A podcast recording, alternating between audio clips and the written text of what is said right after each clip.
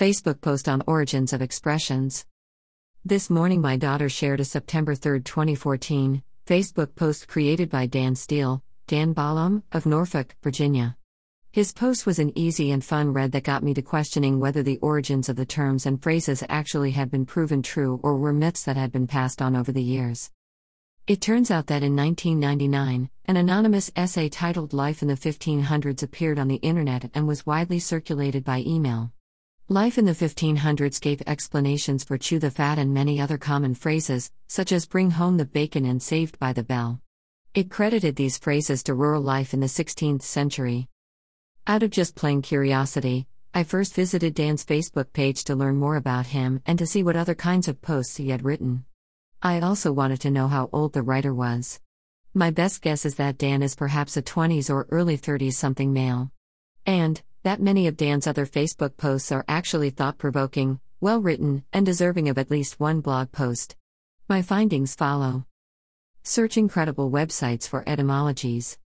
Next, I searched for credible sites that have the etymologies of words and phrases. Obviously, there was many more than one site, but I chose to go with the following. The Phrase Finder. Worldwide Words. Google Search. Ask.com's The Bad Old Days. HistoryMagazine.com. All of these sites helped me confirm whether we made this stuff up, or not. And, as you read the facts, please take the poll and answer true or false for each question. I am using the honor system here, so please do not read ahead to the answer first. An adapted list of 15 facts about the 1500s from Dan Steele's Facebook post. The question to ask yourself is Did the origin of each of these words, terms, idioms, or phrases truly date back to the 1500s, and is the story true? Idiom Tanners used urine to tan animal skins, so poor families peed in a pot and once daily sold its contents to their local tannery, if you had to do this to survive, you were known piss poor. Also, this idiom so poor he didn't have a pot to piss in, or sometimes in the fuller form, or a window to throw it out of. True or false? Take our poll. Answer The idiom appears first in Nightwood by Djuna Barnes, published in 1936, so the 1500s list does predate this origin. In fact, the literal sense of extreme poverty for piss poor didn't come along until a couple of decades later, which also provides another reason, if one were needed, that the story quoted is nonsense. False. Idiom People used a big tub filled with hot water to bathe their whole family in. The man of the house bathed first, followed by other men and boys, then the women, and finally the children. Babies were last in line to be bathed. By then, the water in the tub was so dirty that you might actually lose one in it. Hence the saying, don't throw out the baby with the bath water. True or false? Take our poll. Answer This proverb did, in fact, originate in the 1500s. Throw the baby out with the bathwater is a German proverb and the earliest printed reference to it, in Thomas Murner's satirical work Narrenbeschwörung, Appeal to Fools, dates from 1512. Its true meaning, in getting rid of waste, don't also discard what is worth keeping. True. Idiom Most people bathed only yearly, in May. Hence, most couples married in June while they still smelled pretty good. However, because they were already starting to smell, brides carried a bouquet of flowers to hide their body odor. Hence the custom today of carrying a bouquet when getting married. True or false? Take our poll. Answer According to the Huffington Post, during the 15th century, people took their yearly baths in May and would generally get married in June. Just to be safe, brides carried bouquets to mask the smell of body odor. You will find this reason repeatedly if you research the tradition behind the bride carrying a bouquet. Another old and popular custom for carrying a bouquet was to ward off evil spirits. However, from About.com, there were many opportunities for medieval people to cleanse their bodies. Thus, the prospect of going a full month without washing, and then appearing at her wedding with a bouquet of flowers to hide her stench, is not something a medieval bride was likely to consider any more than a modern bride would. And from HistoryMagazine.com, there is no evidence that June was a popular month to get married until the last 100 years. False. Idiom It's raining cats and dogs. A 1500s origin? True or false? Take our poll. Answer Houses had thatched roofs, thick straw, piled high, with no wooden ceilings. Animals, dogs, cats, mice, bugs, climbed to the roofs to help keep warm. When it rained, the roofs became slippery, and sometimes the animals would slip and fall off, hence the saying. True. Idiom Canopy beds with big posts and sheets hanging over their tops were invented to protect occupants. True or false? Take our poll. Answer With only thatched roofs, nothing stopped things from falling into the house. In the bedrooms, bugs and other droppings could mess up your nice clean bed.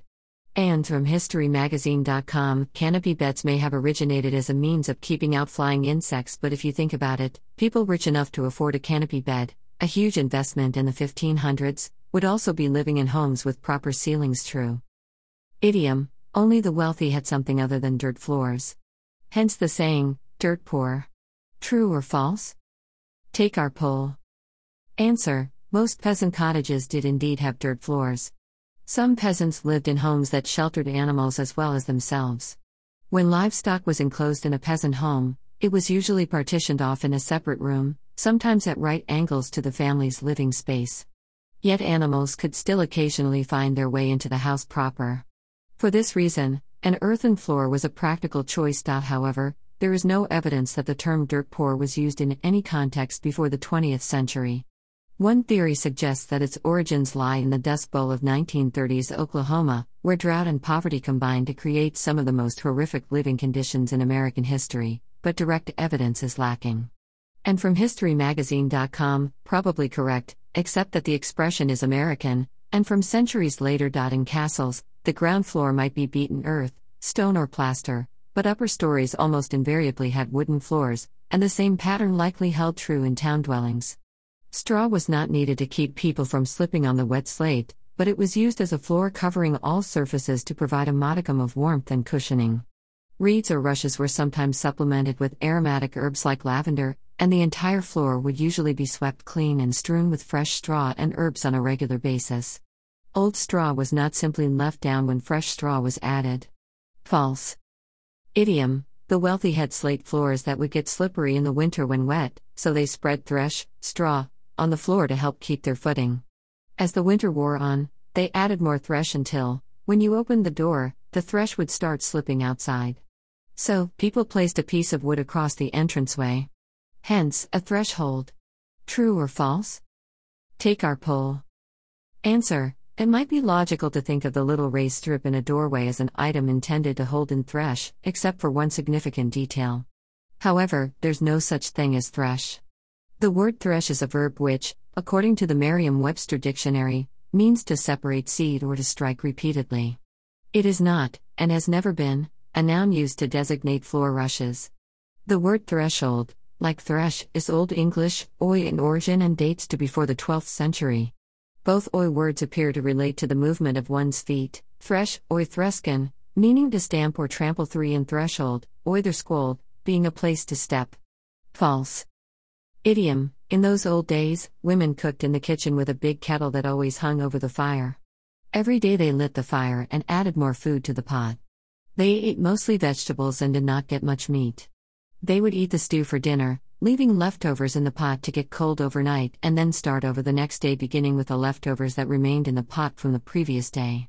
Sometimes stew had food in it that had been there for quite a while.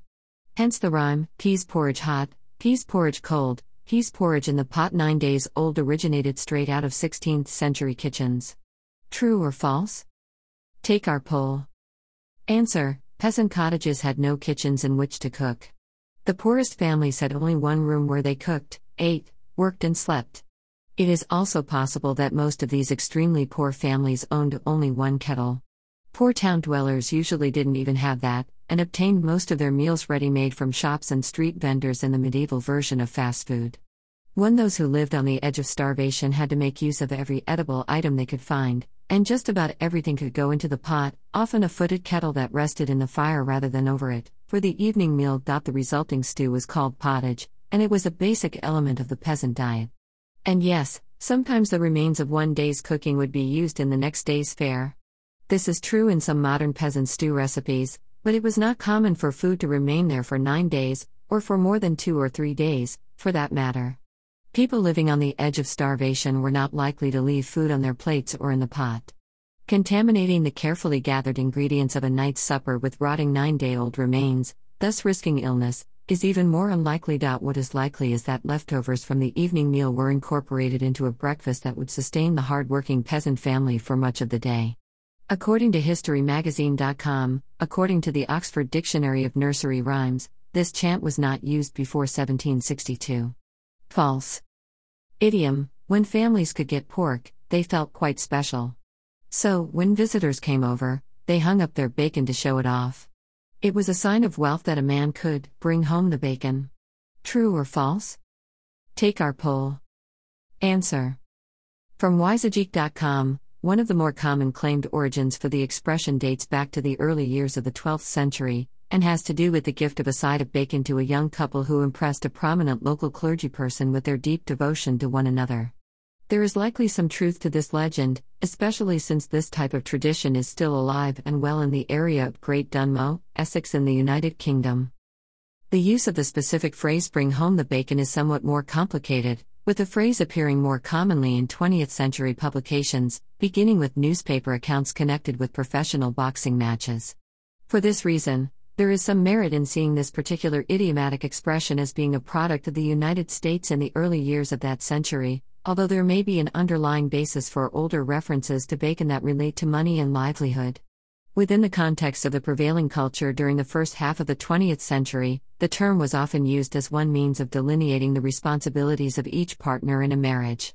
Men were expected to be the breadwinners and bring home the bacon, while women had the duty of taking care of home and hearth, making prudent use of the income generated by the husband to create a comfortable and pleasant home for that husband. As gender roles and the structure of households became more varied during the second half of the 20th century, it became more common for more than one individual in the household to generate income and bring home the bacon. For this reason, the task of financially funding a household is rarely seen as the responsibility of any one individual, but the combined effort of two or more residents of the home. This has also led to shifts in understanding who is chiefly responsible for tasks such as the upkeep of the home and how each parent is involved in the act of raising children. True. Idiom, and, they would cut off a little bacon to share with their guests and they would all sit around and chew the fat. True or false? Take our poll. Answer Chew the fat is an English expression meaning to indulge in casual conversation or gossip. It is related to the antiquated phrase chew the rag. Both phrases date to the 19th century and originally meant to gripe or complain. The origin of these terms is uncertain. Most sources agree, however, that they probably describe the mouth movements that are common to both chewing and talking. The Oxford English Dictionary, a widely used reference for English words and phrases, records the earliest published appearance of such terms. It dates the phrase chew the fat to 1885, crediting it to a book about British soldiers stationed in India. Most colloquialisms, however, are used in conversation for years or even decades before they appear in print. Chew the rag appears in American sources as early as 1875. Although no definitive coining has been documented, both phrases seem to have originated no earlier than the middle of the 19th century. The nature of the fat in chew the fat is equally uncertain. Some sources suggest it refers to salt pork, a staple of shipboard life in early naval history. Before the advent of refrigeration, food was often preserved by curing it with salt. This long lasting source of protein was kept on ships for long voyages when other food supplies ran short. Salt pork could be tough and fatty, requiring thorough chewing before it was digestible. Chew the rag is likewise accounted to sailors or soldiers who would be forced to chew on rags when chewing tobacco was not available. It is suggested that they complained about their deprivation, giving the phrase its original meaning. Chew the Fat has been given a similar explanation. There is no documentation to support these stories, however, and chew the rag may is likely derived from the phrase to rag, meaning to scold or complain. In any case, chew the fat took on the meanings or make idle conversation or to gossip by the early 20th century. It retains these meanings in the present day, with its older meanings and variations usually forgotten. From HistoryMagazine.com, we couldn't find a convincing explanation for chew the fat. One was that it was of U.S. Civil War origin, another that it was from Cockney rhyming slang meaning have a chat, and rhyming slang was not known until after World War I. False. Idiom The wealthy had dishes made of pewter. Foods with high acid content caused some of the lead to leach into the food, causing death from lead poisoning. Most often it was the acid from tomatoes that caused the lead to leach into the foods, so for the next 400 or so years, tomatoes were considered poisonous. True or false? Take our poll. Answer From the Smithsonian Magazine in the late 1700s, a large percentage of Europeans feared the tomato. A nickname for the fruit was the poison apple because it was thought that aristocrats got sick and died after eating them, but the truth of the matter was that wealthy Europeans used pewter plates, which were high in lead content.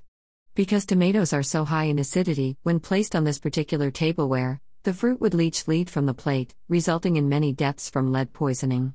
No one made this connection between plate and poison at the time. The tomato was picked as the culprit, from HistoryMagazine.com. It is true that tomatoes were thought to be poisonous until about 1830, however, tomatoes were extremely rare in Europe in the 1500s and in any case are not acidic enough to affect pewter.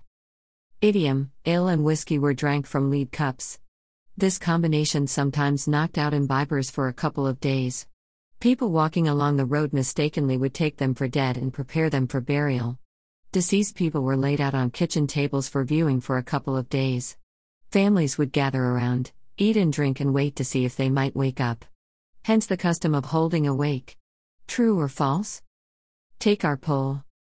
Answer From How.com the idea of holding a vigil over a deceased body stems from ancient times, and is linked to the practice of waiting near the dead person in case he or she returned to life.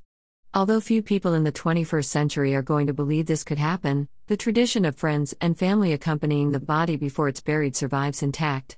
Wakes as vigils are more prominent among Roman Catholic communities in countries such as the United States and Ireland. A wake refers to what the visitors do, not what you expect the corpse to do. In this context, a wake means a watch or a vigil. It originated from an all night watch kept in church before certain holy days. It later became associated with fairs and revelries held at such times. Some towns in the north of England still observe local holidays called wakes. Brewer's Dictionary of Phrase and Fable. Idiom People divided up loaves of bread according to your status within the family. Workers got the burnt bottoms of the loaves, the family got the middle, and guests got the top, or the upper crust. True or false? Take our poll. Answer From Snopes.com Although an admonition to cut the upper crust of a loaf of bread for your sovereign can be found in a 1460 work, the term upper crust didn't come to be used figuratively to refer to persons of the higher classes until the 19th century. Many have speculated that, but there is no documentary evidence supporting this as the phrase's actual origin. False. Idiom England is so old and small that local folks started running out of places to bury people. So they dug up coffins and would take the old bones to a bone house and reuse the grave. The charnel house, which was built in the 13th century, stores bones previously buried. It was completed in 1427 and was one of the largest parish churches in England. Mary Tudor, Queen of France and sister of Henry VIII, is buried within. When reopening these coffins, one out of 25 coffins were found to have scratch marks on the inside and they realized their loved ones had been buried alive. So they would tie a string on the wrist of a corpse, lead it through the coffin and, and up through the ground and tie it to a bell. People would sit out in the graveyard all night to listen for the bell, hence, the graveyard shift. Thus, a person could be saved by the bell, or considered a dead ringer. And that's the truth, but are they? True or false? Take our poll. Answer from www.phrases.org UK on its site debunked all three terms, i.e., dead ringer, saved by the bell, and graveyard shift slash watch. The graveyard shift, or graveyard watch, was the name coined for the work shift of the early morning, typically midnight until 8 a.m. The name originated in the USA at the latter end of the 1800s.